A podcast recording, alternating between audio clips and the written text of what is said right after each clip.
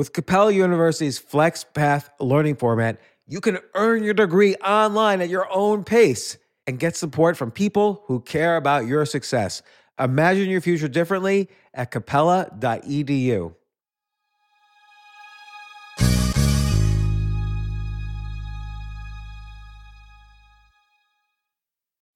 Hi, Max. I wanted to share something with you. I wanted to tell you how grateful I am and how you've embraced your sobriety since day one. I'm grateful for how you changed your life.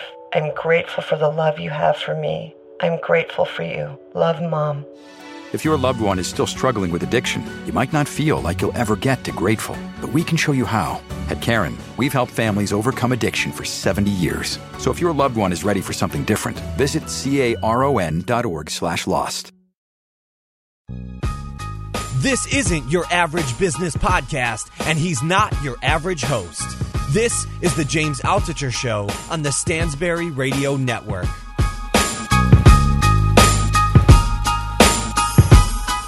This is James Altucher at the James Altucher Show. I have with me a very special guest, comedian Jim Norton. Jim, welcome to the show.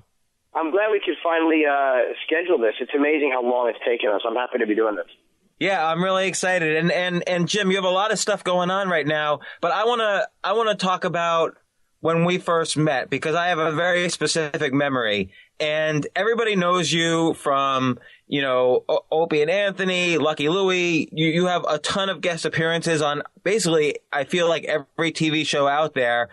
But I first met you, you moved into town when we were like 10 years old and you were the new kid in the class and you were instantly funny. Like everybody, I, I remember specifically on the first day, everyone was saying this guy's going to grow up to be a comedian. Like, did you always want to be?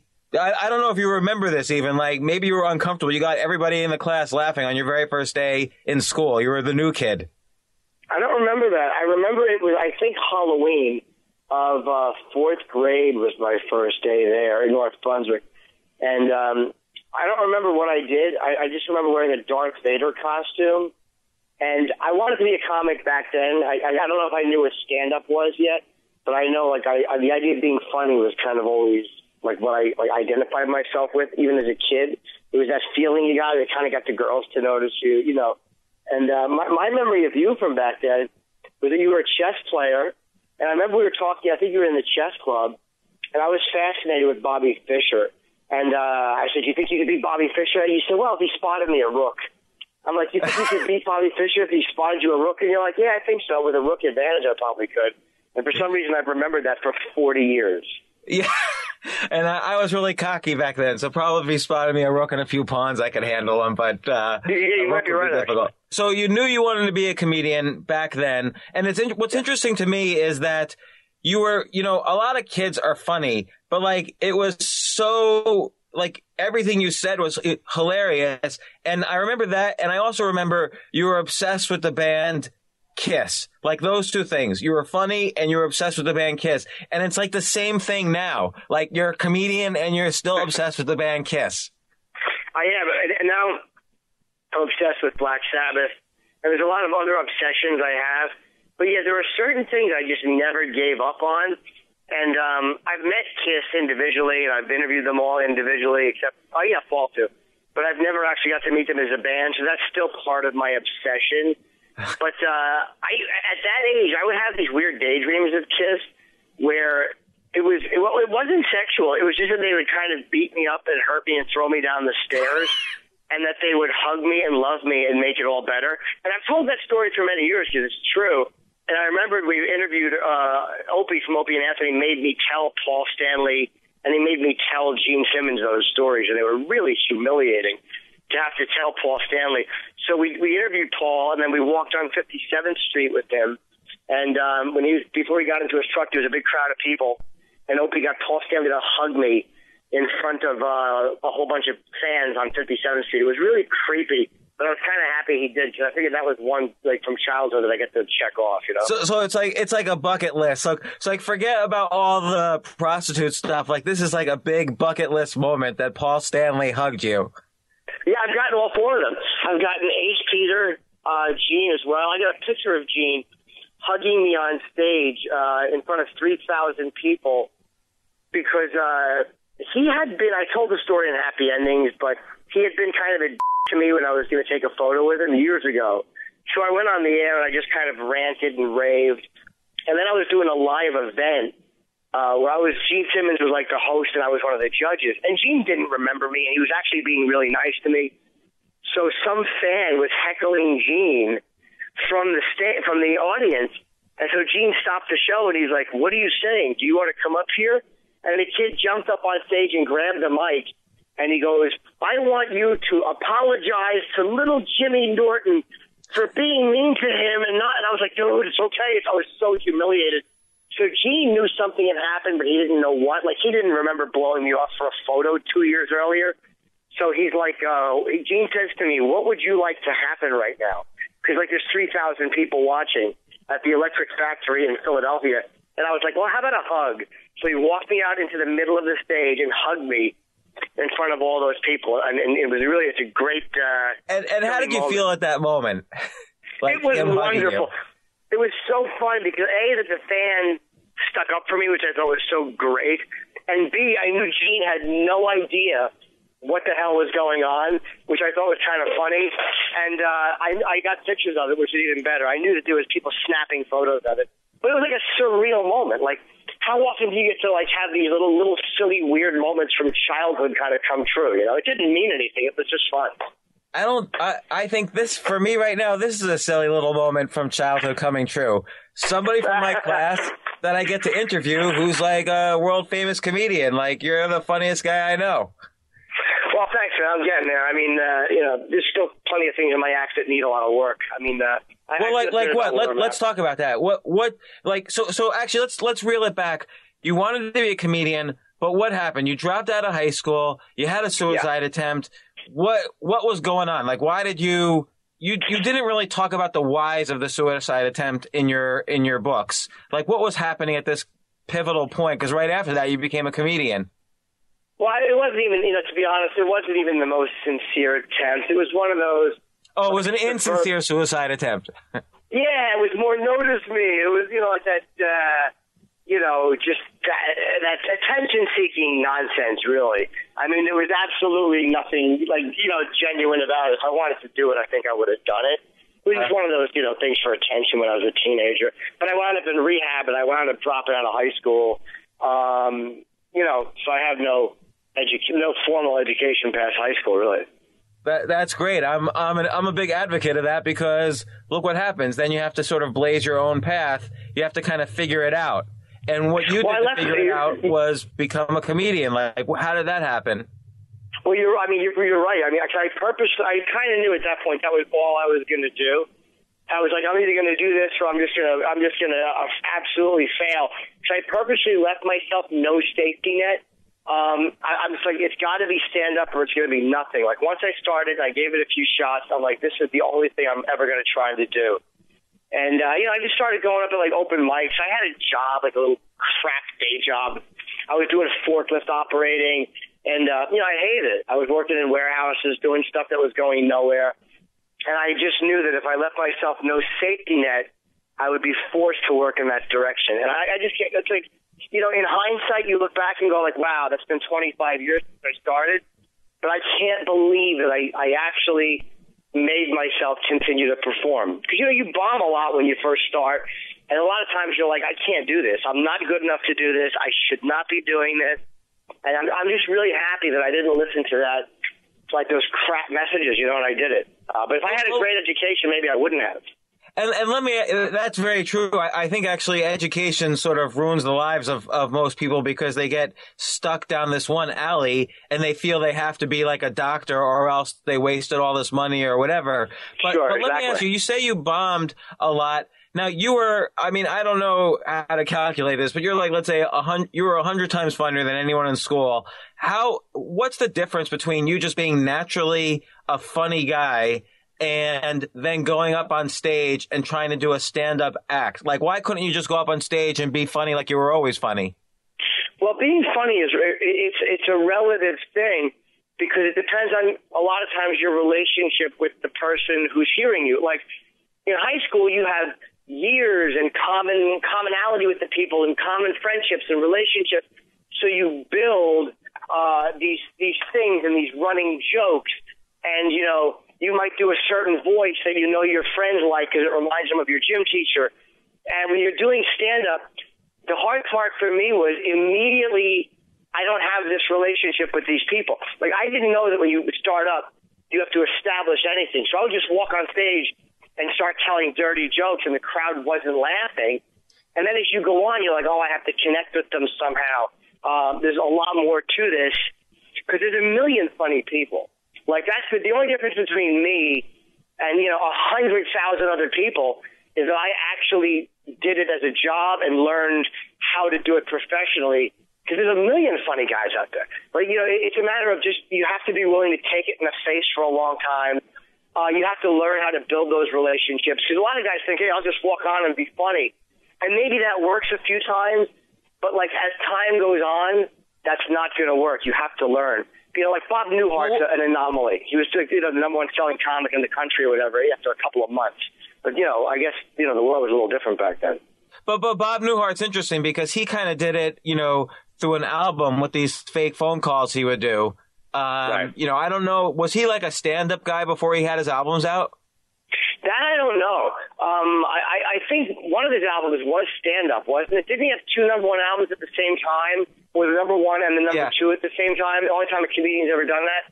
Uh, and, and I think maybe one was phone calls and one was kind of storytelling, and he just resonated with the audience. Like for whatever reason, for him, that relationship was instant and natural and immediate. But I think for most of us, it is not. Well, um, see, you you you knowing that right there is interesting because he put out those albums. I think it's like 52 years ago. So clearly, you've studied the history of the art form. And did that did, did you you obviously started doing that before you were doing stand up or or not? Did you start getting really into it beforehand? No, I mean, I, I enjoyed it. Like, as we're talking right now, I was watching a Sugar Ray Robinson documentary.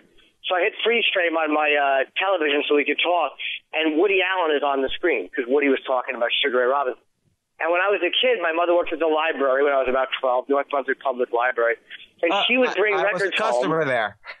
Yeah, of course. I mean, uh, you know, we all went in there because it was before the internet. So, you know, if you wanted something, you'd have to go in there and actually reference it and my mother would bring home these record, the Woody Allen three record nightclub years set. So um, I kind of had an appreciation for guys like Woody Allen. Uh, I was obsessed with Richard Pryor. I loved George Carlin. I loved Robin Williams back then. You know, his, his album Reality, What a Concept.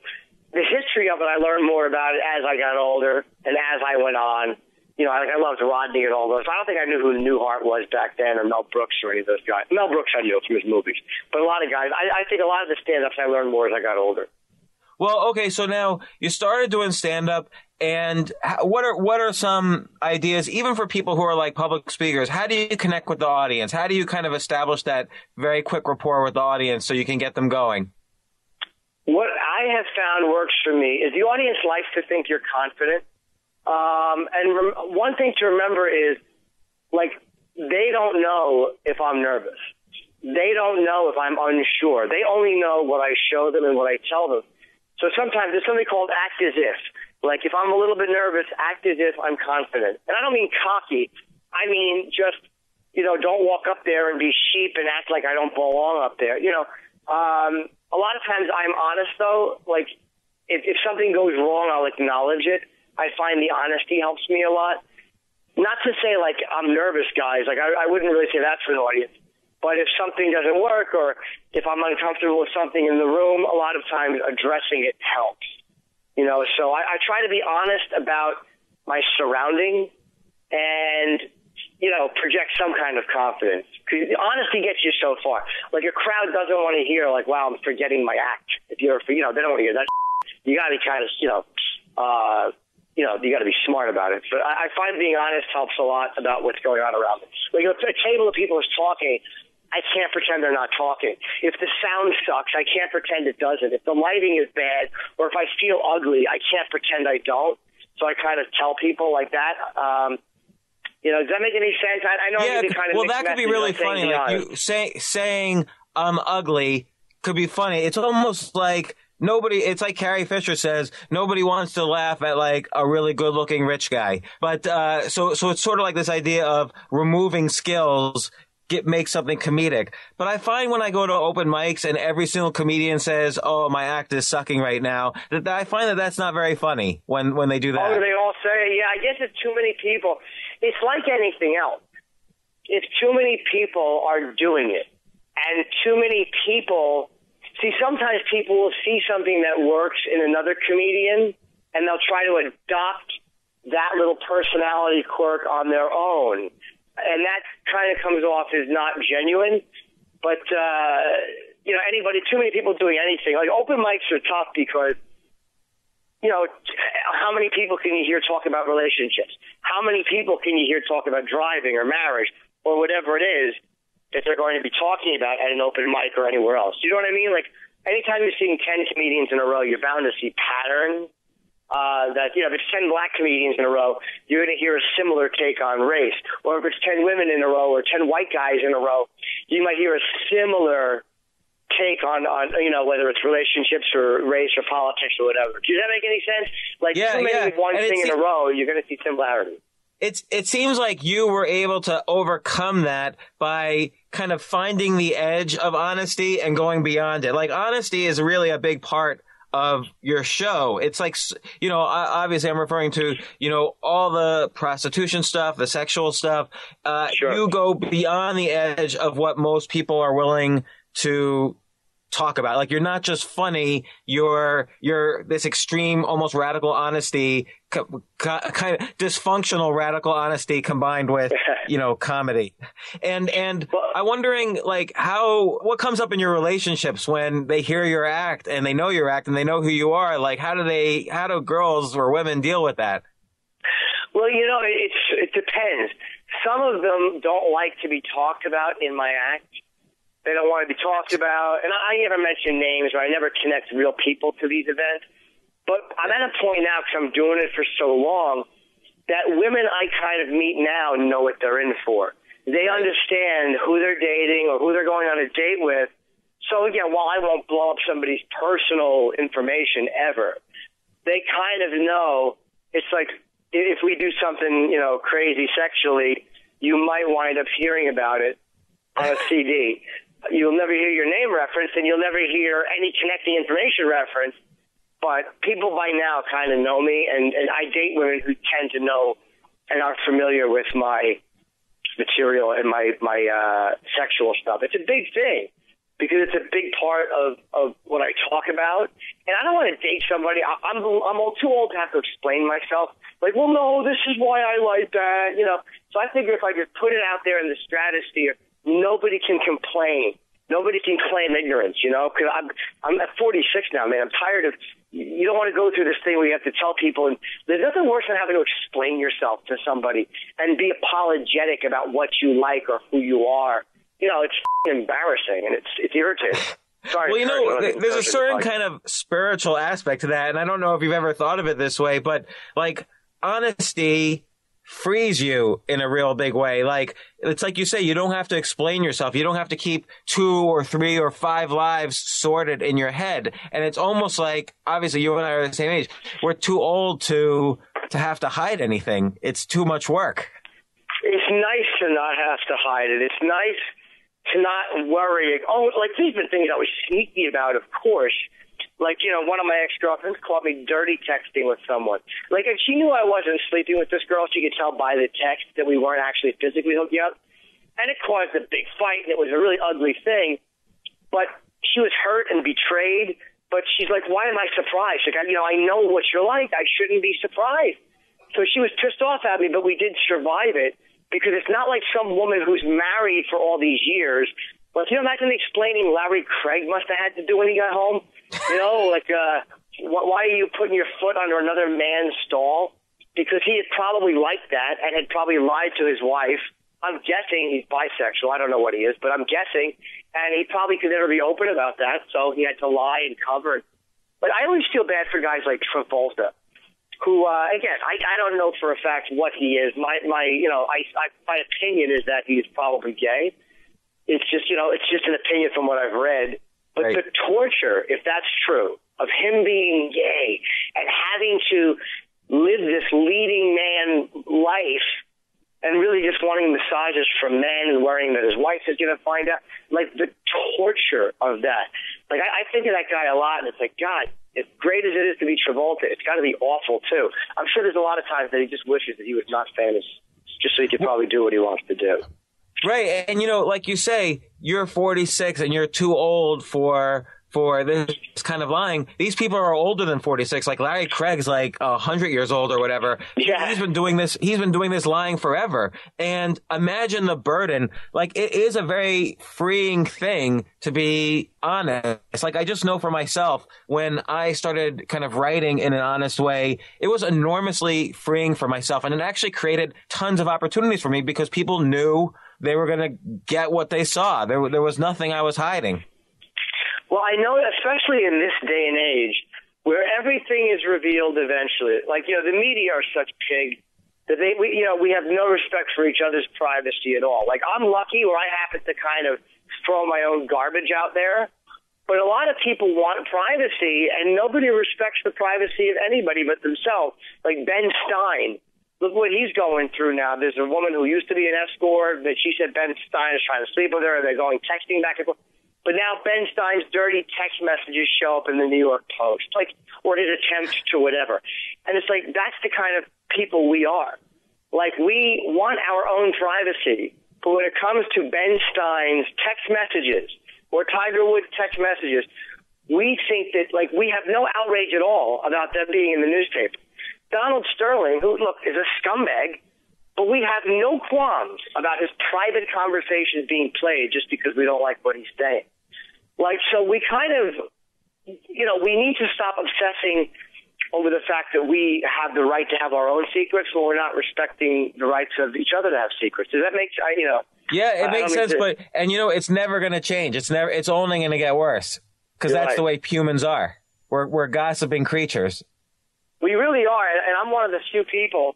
And you know, boy, did my a lot of my fans were pissed at me for this. But when the NSA, when when Snowden, you know, came out and said they were spying, I've been praising them. Good. I'm so happy they're in everybody's business because now maybe the nosy idiot country that we are will wake up and do something about this invasive piggish culture we've become. Now, like I know the government's different. Like you know, when the government does something, it's much different than a bunch of people being curious about who Justin Bieber's sleeping with. Like I know the legal differences, but it's just this this ugly voyeurism we've developed. Hey, let's not be shocked when the government is displaying that ugly voyeurism on us. I mean, it's, we do it to each other. You know, we we tattle on each other. You know, the, the government didn't take Ben Stein's text messages and print them. Some woman gave them to the media, and the media thought this should be printed, and they put them out there. The same with you know Tiger Woods stuff and Mel Gibson's phone call. So I find that I kind of cut a lot of that off for myself because I give it away myself.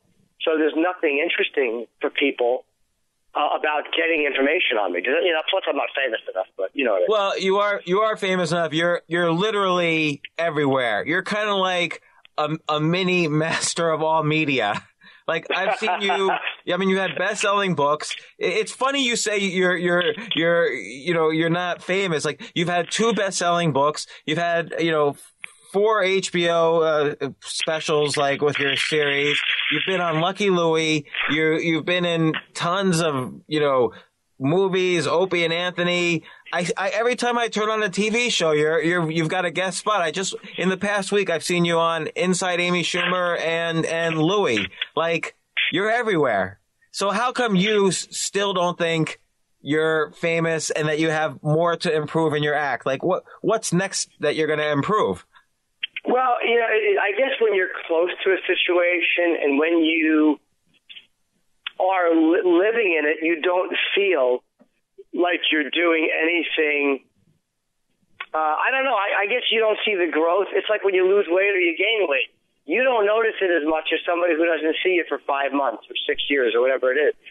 So I feel like I'm barely hanging on by a thread. Like, and I know that that's not rational. Like, I, I know that I'm saying something that is not necessarily logical, but I'm just telling you how I feel. You know, sometimes we feel crazy, irrational crap, and, and I feel like I basically uh, am, am fairly anonymous.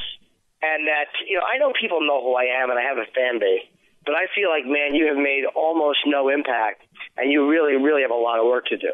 And maybe that's what keeps me motivated. Um, I don't know, but uh, it's one of those things that uh, you know you say that, and I guess because I haven't watched these things, like I haven't seen myself on Amy's show. I've seen one sketch that we did in the pilot, and I saw like one or two of the Louie Poker scenes, but I don't really watch anything that I'm on. Yeah, Amy interviews you in in the show. Yeah, I know we did do that, and we I also we did a couple of sketches uh, last season, and she's I love Amy. Uh, she she actually just had me do a scene with her and Bill Hader in her. Uh, she's doing a Judd Apatow film. And yeah, Trainwreck. Yes, and uh, she, she's such a good friend. You know, I really, really love Amy Schumer, and, and she put me in a, a really funny scene. So, uh, I mean, that I'll probably see. If I get invited to the premiere and I make the final cut, that I'll definitely see. But I just try not to watch anything, and I try not to get excited about anything because I figure it's all going to go away. So why get too used to it and enjoy it? You know, it's just my stupid negative thinking, I guess. It kind of reminds me of, of like what Jay Leno has said, where he always does stand up and he always puts the money from the Jay Leno show, or he did put the money from the Jay Leno show in the bank and he would never touch it because he was always afraid he was going to go broke. Yeah, that is Jay's a, workhorse. You know, I, we were talk, been talking about him a lot lately because I haven't seen him since the show ended, and I'm guessing he's just out doing some dates and working on cars. You know, because that really is a passion of his. But I'd love to know how he's filling the time because he so loves to work. Like he loves being Jay Leno. He loves doing his his, his gigs, and um, you know, he's the non-laziest guy in, uh, in in show business. So I would love to know how he's adjusting right now to all this free Well, time. It's got to be driving him crazy. And again, though, you're a pretty hardworking guy yourself. Like you're about to do, uh, I know San Francisco soon. Um, you're you're touring constantly on the road. So in addition to doing like scenes here, scenes there, so so when you say you have room to improve in your act, obviously everybody in every career has has room to improve. But what do you think is like the next thing you need to improve in your act? And and how do you go about improving? what, what, what I want to do, what, uh, one specific thing I want to improve. Like I don't like a guy like Colin Quinn. I think is so brilliant. Um, a the material he writes is just smart and intuitive. But the thing that makes Colin so great, and, I, and I've said this about Colin before, is he doesn't do the audience's emotional work for them.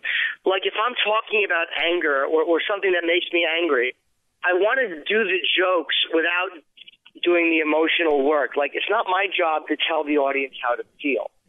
So do a joke about being angry without displaying anger, or do a joke about something without displaying the emotion. Like I don't need to do that for the crowd.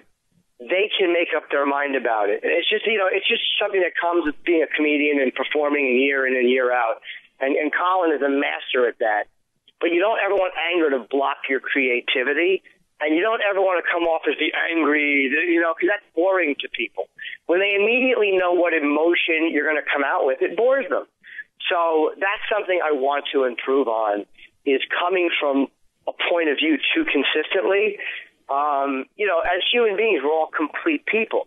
So you want to kind of display a more complete side of yourself. That's all. And I and I guess that's just like anything else. The more you do it, the better you get. So that's an area that I need to improve on. Well, well, it reminds me of like, let's say maybe the the Louis C.K. bit where he's um, talking about the environment, but he plays two roles. Like one role is God, and, God is like yelling, "What did you do here?" And so, in some sense, he's playing a character to display the emotion, as opposed to himself displaying the emotion.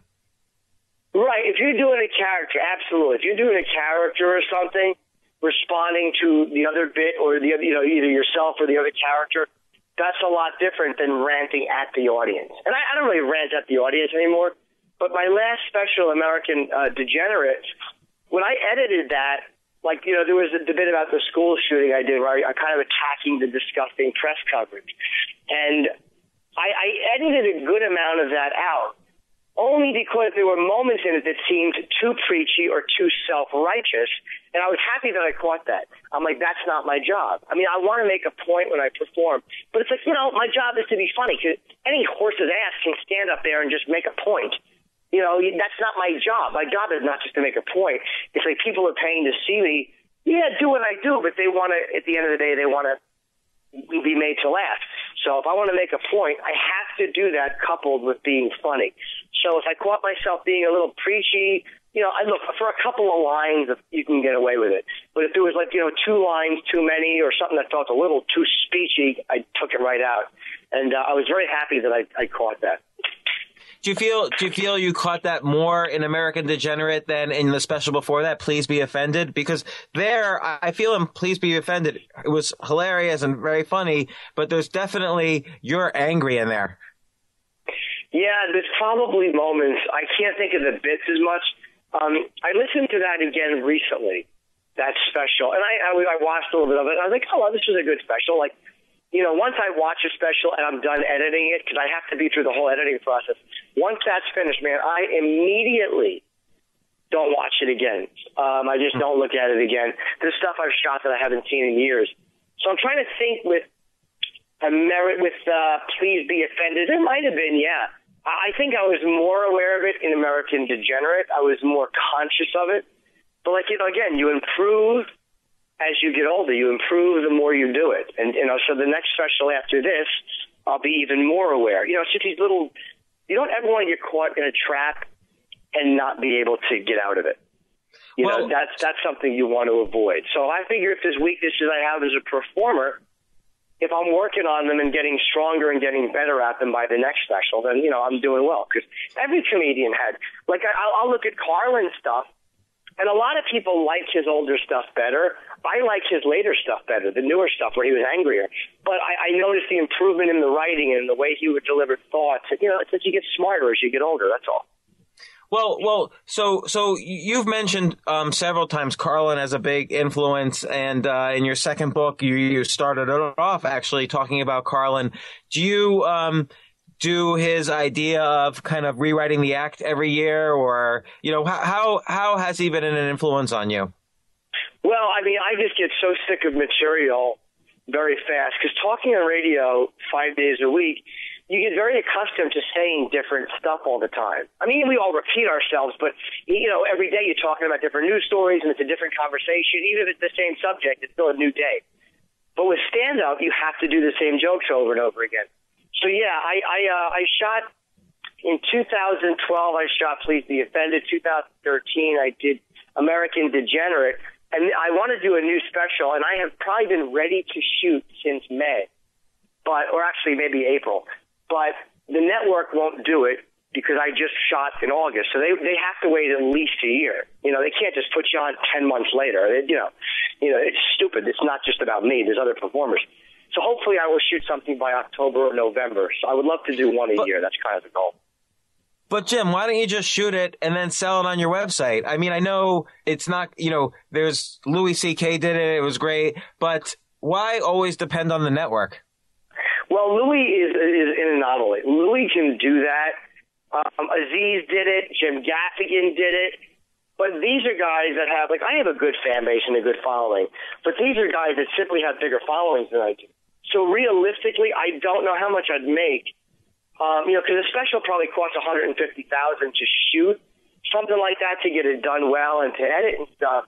So just to make your money back, you have, you know, you have to sell a lot of five dollar specials. So you have to start off, I think, with a base like Louis C.K. or like Aziz Ansari or one of those guys. Kevin Hart could do that. Kevin's in the theaters, you know, and Gabriel Iglesias is going into the theaters. You know, I'm realistic about where I am. I have a good fan base, um, you know, but I'm not on the level of a Louis C.K. where I could just go on my website and know that I'm going to make, you know, $500,000. I mean, he, he pulled that off. I think he did better than he thought he would, but, you know, I, I don't think I'm there yet.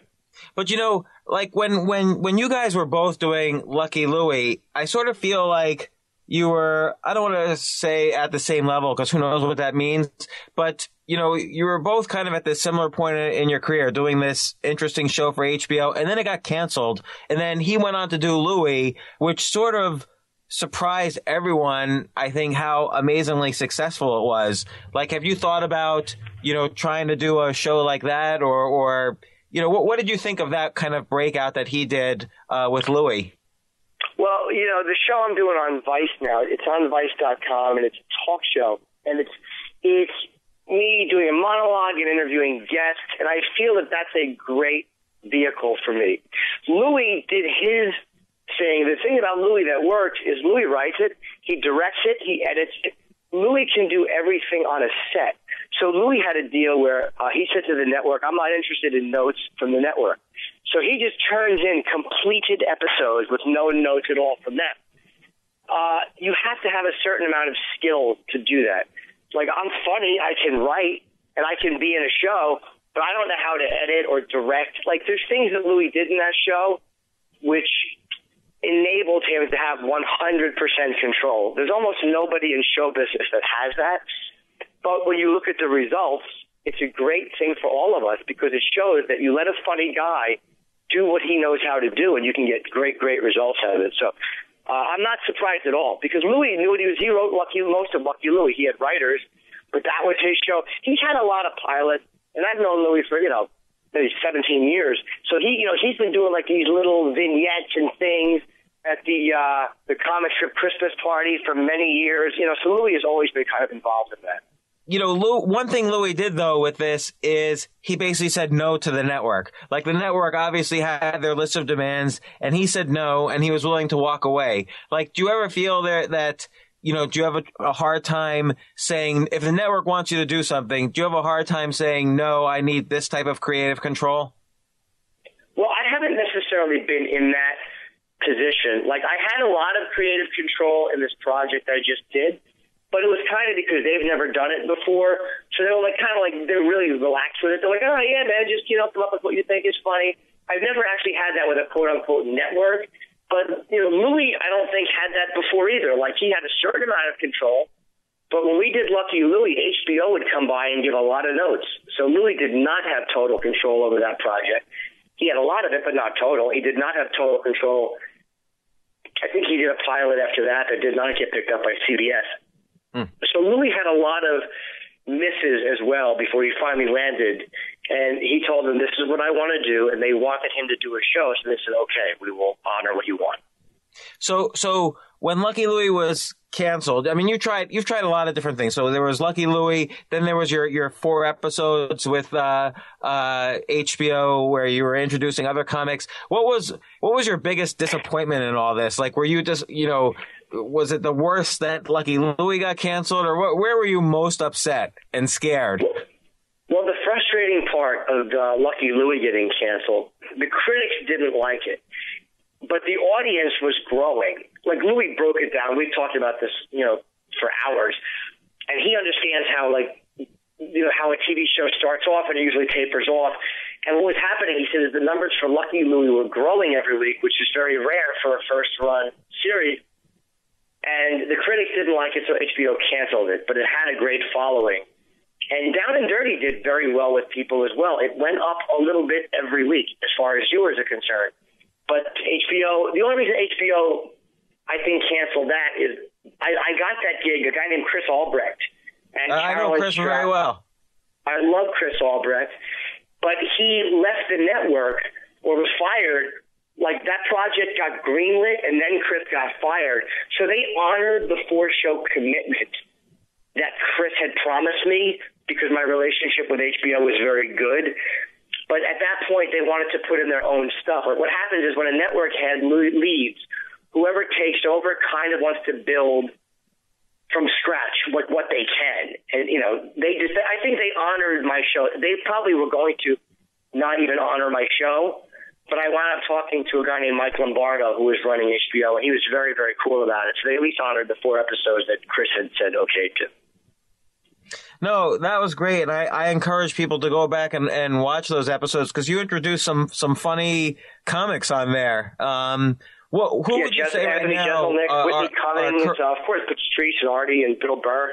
Uh, what about like like you've uh, have a relationship with Anthony Jeselnik? You you you brought him on the show. Yes. Um, I haven't I haven't seen him in a while. I mean, I saw him in New York.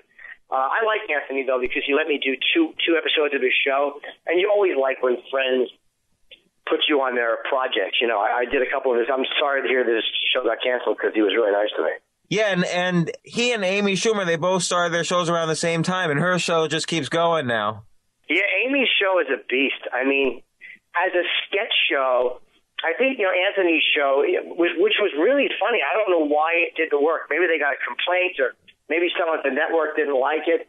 But Amy's show just got the right press, and you know she's so funny, and she's so funny in interviews, and and she is a very original voice because uh, you know you can't say well Amy is like this one, Amy is like that one. Well, she's attractive, yeah, but she's dirty, yeah, but she's honest.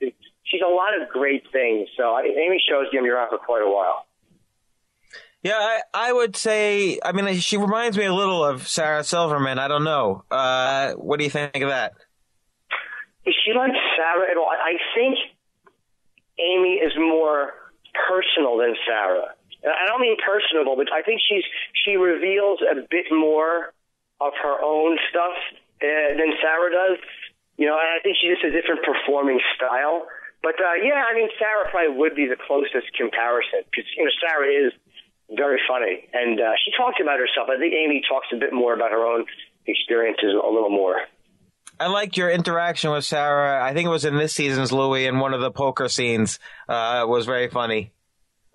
I think I think I've done two poker scenes with her. I believe, yeah, I did one last year or two years ago, and then one this year. I lose track of them, to be honest with you. I really do lose track. Now, I want to I want to get back to you. You mentioned how the next level of improvement is when you kind of take the emotion out of the out of the um, skit or the bit or whatever. Like, how does that make it funny? I, I'm still not quite sure I understand how taking how not doing the emotional work for the audience makes it funnier for the audience. Well, I don't mean take all the emotional out. I don't mean just deadpan or, or not show emotion. But I mean, when when you're almost by being, if I'm delivering a joke about this, and it's like, you know, and what the f- are they doing? It's like in the delivery, it's like there's no need to say it like that. What the f- are they doing, or whatever words you want to use. We all have the commonality of language, so people speak English, so they understand what I'm saying. I don't have to go, I'm, you know, because when I hear when I read about this, it really makes me angry. You know, the words are the same if I say it really makes me angry to me, when you're doing too much of the work for them, I just think you're you're leading them too much, and it almost pull, gets them to pull away from you a little bit. I've noticed that because Carlin is so good at not doing that. And maybe it's hard yeah, to interest, explain. Interesting, and you know, uh, you know, it, it also goes along with this idea again of kind of removing skills to to to to be funny. So so for instance, if you're saying this thing but not exhibiting the natural anger or or hatred or whatever, it's like you're you're you're removing some elements of knowledge from the act and giving it to the audience. So so that makes it funnier in some way. Yeah, I also think people respond better if they don't feel they're being preached to or talked down to. You know, like Carlin would display anger on stage, but look at how silly a lot of his delivery was. He didn't necessarily yell and scream. You know, he was talking about some very angry stuff, but he wasn't up there. You know what I mean? His delivery was fairly, you know, uh, consistent. It wasn't crazy over the top. You know, not that I yell and scream a lot, but you know what I mean? It's, it's like, I think Carlin just basically let his words talk for him and let the audience either come with him or not. I like the fact that he led them with logic as opposed to the doing their emotional work. So, so how long? So, like right now, do you write every day, or do you have your act all set, or are you constantly, you know, reworking it? Well, I go on stage and I'll just talk about what I want to try on stage. I'm not good at actually writing things down anymore, but I'm on stage so much, so I'll get an idea. Like when Donald Sterling was happy, I'll go, okay, uh, let's talk about Donald Sterling. So I'll, I'll get a few ideas or I'll tweet a few things, and then I go on stage that night and I really try it. But it, it's basically just from trying it on stage. And when you, t- eh, that's interesting. You, so you tweet a joke. Do you kind of gauge its success by how many people engage with that tweet? No, if I think it's funny, I will do something else with it. It's never a reaction or people going like, "Hey, I like that," LOL. It's not that. It's maybe it just sparks my memory Like a lot of times I'll look back at tweets and go, oh, I can do that. Like that's how I got my Duck Dynasty bit because I had tweeted a bunch of stuff. And I'm like, let me, you know, wow, man, I, there's a few things here that might actually work on stage. But when I tweet, I'm usually not thinking about doing it on stage. I'm just tweeting because, you know, to me, that's like doing it on stage. You're performing it. You know, you're sending it out to people and they're enjoying it or they're not enjoying it. But, uh, you know, a lot of times I'll look back and go, wow, maybe I could use a few of these. But it's not always how I do it, but just usually with something topical. Because in my mind, like instead of jotting things down at home, a lot of times I'll jot them down on Twitter and just send them out you mentioned earlier that uh, you know the audience doesn't want to see you nervous, which kind of implied to me that you are a little nervous when you're going on stage. Like, what's your usual sort of pre-stage ritual in, in the let's say 10, 20 minutes before you're going on? And this applies to all public speaking, I think. Yeah, I, I think uh, I'm not necessarily like petrified before I go on, but I have little at times little jitters if I'm going to do TV whatever. I mean, it's normal. You're supposed to have a little feeling. If you're not feeling anything before you go on, you know, there's something wrong with you. If you're going to go on television and perform and you have nothing going on emotionally, so uh, you know, I think a little bit is nervous, but you don't want the crowd to see it because they don't want to think like, oh Christ, this guy's reacting exactly like I would on stage. You know, you want them to feel like you're up there to take things along and you know what you're doing. Right, you got to take control. Yes, so, to a certain degree, yes. So now it seems like big career changes are happening right now for you. So Opie and Anthony, Anthony just got fired. Now is it like the Opie and Jim show? You, what what what's going on there? You know, I don't know what's going to happen. I mean, we're not going to call it Opie and Jimmy. Um, even though I love, you know, I love doing radio with Opie, and I love doing it with Anthony. Uh, I just, you know, would love to do with them together it's and I would feel the same way if Opie was gone and Ant was still there. It just takes a lot of getting used to. So I really don't know where we're going to wind up. I mean, we've we've actually been doing better than I thought it was going to go. It, it, you know, surprisingly. In in what way? But, like in in the interactions and the humor. In what way are you doing better? Uh, and just in the fact that you know uh, it's more comfortable than I thought it would be, and, I think that we are you know, I, don't know. It, it's just more comfortable than, than, than I would have thought. Um, you know, the flow is good. The guests have all been good. We've had, you know, some really good guys come in, uh, in, in recent times, and that, that has helped quite a bit. You know, because a lot of times you can rely on your guests. If your guests are really awful, then it's just not as, you know, it's not as good. So, you know, you had Ricky Gervais and Pete Rose came in last week. He was tremendous. And Jim Breuer was in all, all morning today. He was great. But uh, you know, it, it takes a lot of getting used to, man. A lot of the fans are very, very pissed off because they want Anthony and back, they, and I don't blame them. You know, they uh, loved Anthony, so I don't blame them for being angry. Are they mad at you because you're like taking his place? No, but I'm not though, because I was always there. Right. I, I think if they, you know, no, no one looks at me like I was taking his place. I think people know um, but no, people know that I'm not jumping in Anthony's grave, as it were. Like they they know enough about the thing. Like I've I'm in, I've been on podcasts uh, for the last couple of weeks talking about it, and I think they know how I feel, which is really I'm bothered by it, and, and I'm very very frustrated by it. And a day hasn't gone by that I haven't either texted with Anthony or talked to him. I mean, we're in constant touch. And um, when his new project comes out, I'll promote. I'll help him promote it. You know, because I want to see it succeed. There's no you know, advantage it, to me if Anthony fails. I want him to succeed. You know, it, it's interesting because I guess his project is sort of, from what I've read, kind of like a podcast that he's going to start. Yes, it's kind of a. Uh, it's based in um, based in I, I guess a subscription based thing, but yeah, he, he's doing a uh, yeah I guess like a video podcast four days a week. I think he's doing it Monday, Tuesday, Wednesday, Thursday in the afternoon. Because in Long Island, he's got an amazing uh, uh, setup. You know, he's got an amazing thing. He has you know like like a, a fifty or eighty thousand dollars worth of equipment and a green screen, and Anthony is ready to broadcast. So you know, Anthony will be fine. So you know what I wonder is like so pretty soon there's going to be Wi-Fi everywhere. More and more cars are getting equipped to just download directly podcasts you know what's what's the lifespan of Sirius XM at this point? Like, have you considered doing a, a, a podcast?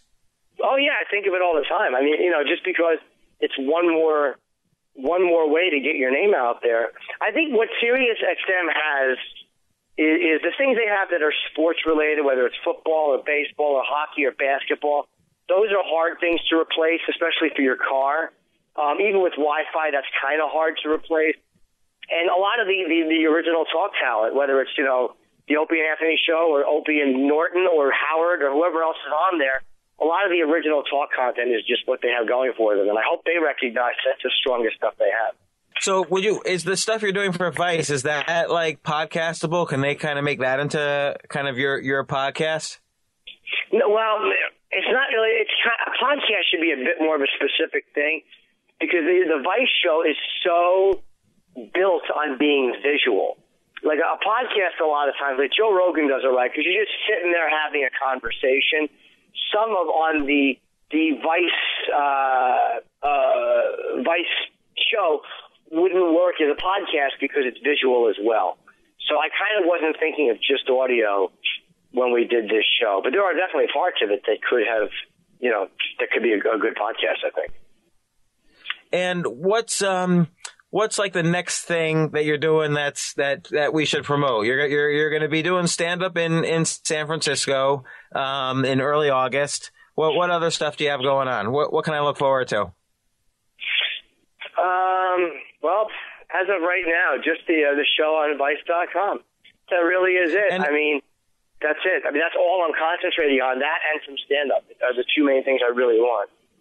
You you do a ton of stand up. Like is it is it worth it to keep going out there doing the stand up or are you or do you do it to improve and get material? Like what's what's the role of stand up in your life right now? Well, I do it almost every night. I mean, it's always going to be a, a constant with me. It's always going to be something I do. That's one thing that they can't take. Like they could fire me from Sirius or whatever else I do. They could can my show advice. But doing stand up is something I'll always have. Like I'll always be able to make a living doing stand up, which is kind of a nice thing to have. There's no way they can take that. So I'm not going to be broke, I hope, you know. You can always go out and make a living. It's nice. Well, Jim, once again, I really appreciate you coming on the show. I know we tried to work this out for a while. You've been so busy. Um, I'll tell you, I remember this is like a stupid memory, but I remember like in sixth grade, for whatever reason, I was obsessively trying to explain to you how all the Kennedy brothers were getting assassinated. And you were trying to explain to me about Kiss, which was a concept I just did not get. Oh, Like, really? uh, yeah, I, I, this, this memory just sticks out in my head. We were in the school cafeteria and, uh, I just did not get the kiss thing at the time. Like a bunch of guys with like their faces painted. But, Yeah, but now how I get it. those in together. Yes, and, and I now understand the Kennedys. So I guess, you know, as the years, of, who knew that, it, you know, 35 years later, you would understand Kiss and I would finally get the Kennedys. well, at least we both come full circle. Yeah, we're improving. Is life's a constant improvement. Yeah, or hopefully, you know, we, you know, hopefully it is. Well, well, once again, congrats on everything. Um, I Thank you, mean, we buddy. haven't spoken in such a long time, but I followed your career. It's really been amazing. I was like blown away actually when I first watched Lucky Louie, and, and there you were. And I was a fan from the beginning of that show. I wish it had continued. I was actually. Really too, broken up when Louie on the show uh, was getting a divorce at the end with from from Pamela Adlon. Uh, I was getting a divorce, and like the the show really impacted me. Like I really felt sad for Louie on the show. Oh, For the- wow, really? yeah.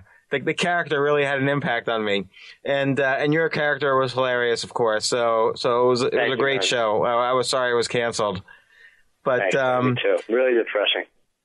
well, again, thanks a lot, and you know, I'm I'm glad you came on. Thank you. All right, man. I'll talk to you soon. Thanks so much, buddy. Okay, thanks, Jim. Talk to you soon. Bye, James. For more from James, check out the James Altucher Show on the Stansberry Radio Network at stansberryradio.com and get yourself on the free insiders list today.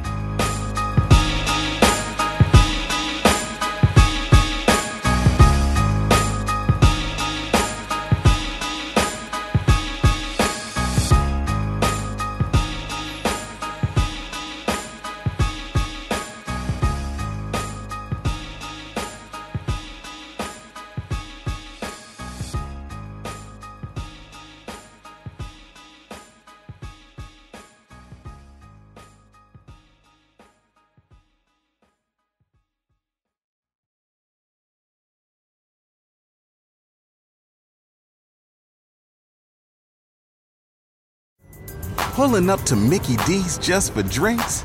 Oh, yeah, that's me. Nothing extra, just perfection and a straw. Coming in hot for the coldest cups on the block. Because there are drinks, then there are drinks from McDonald's. Mix things up with any size lemonade or sweet tea for $1.49. Perfect with our classic fries. Price and participation may vary, cannot be combined with any other offer. Ba da ba ba ba.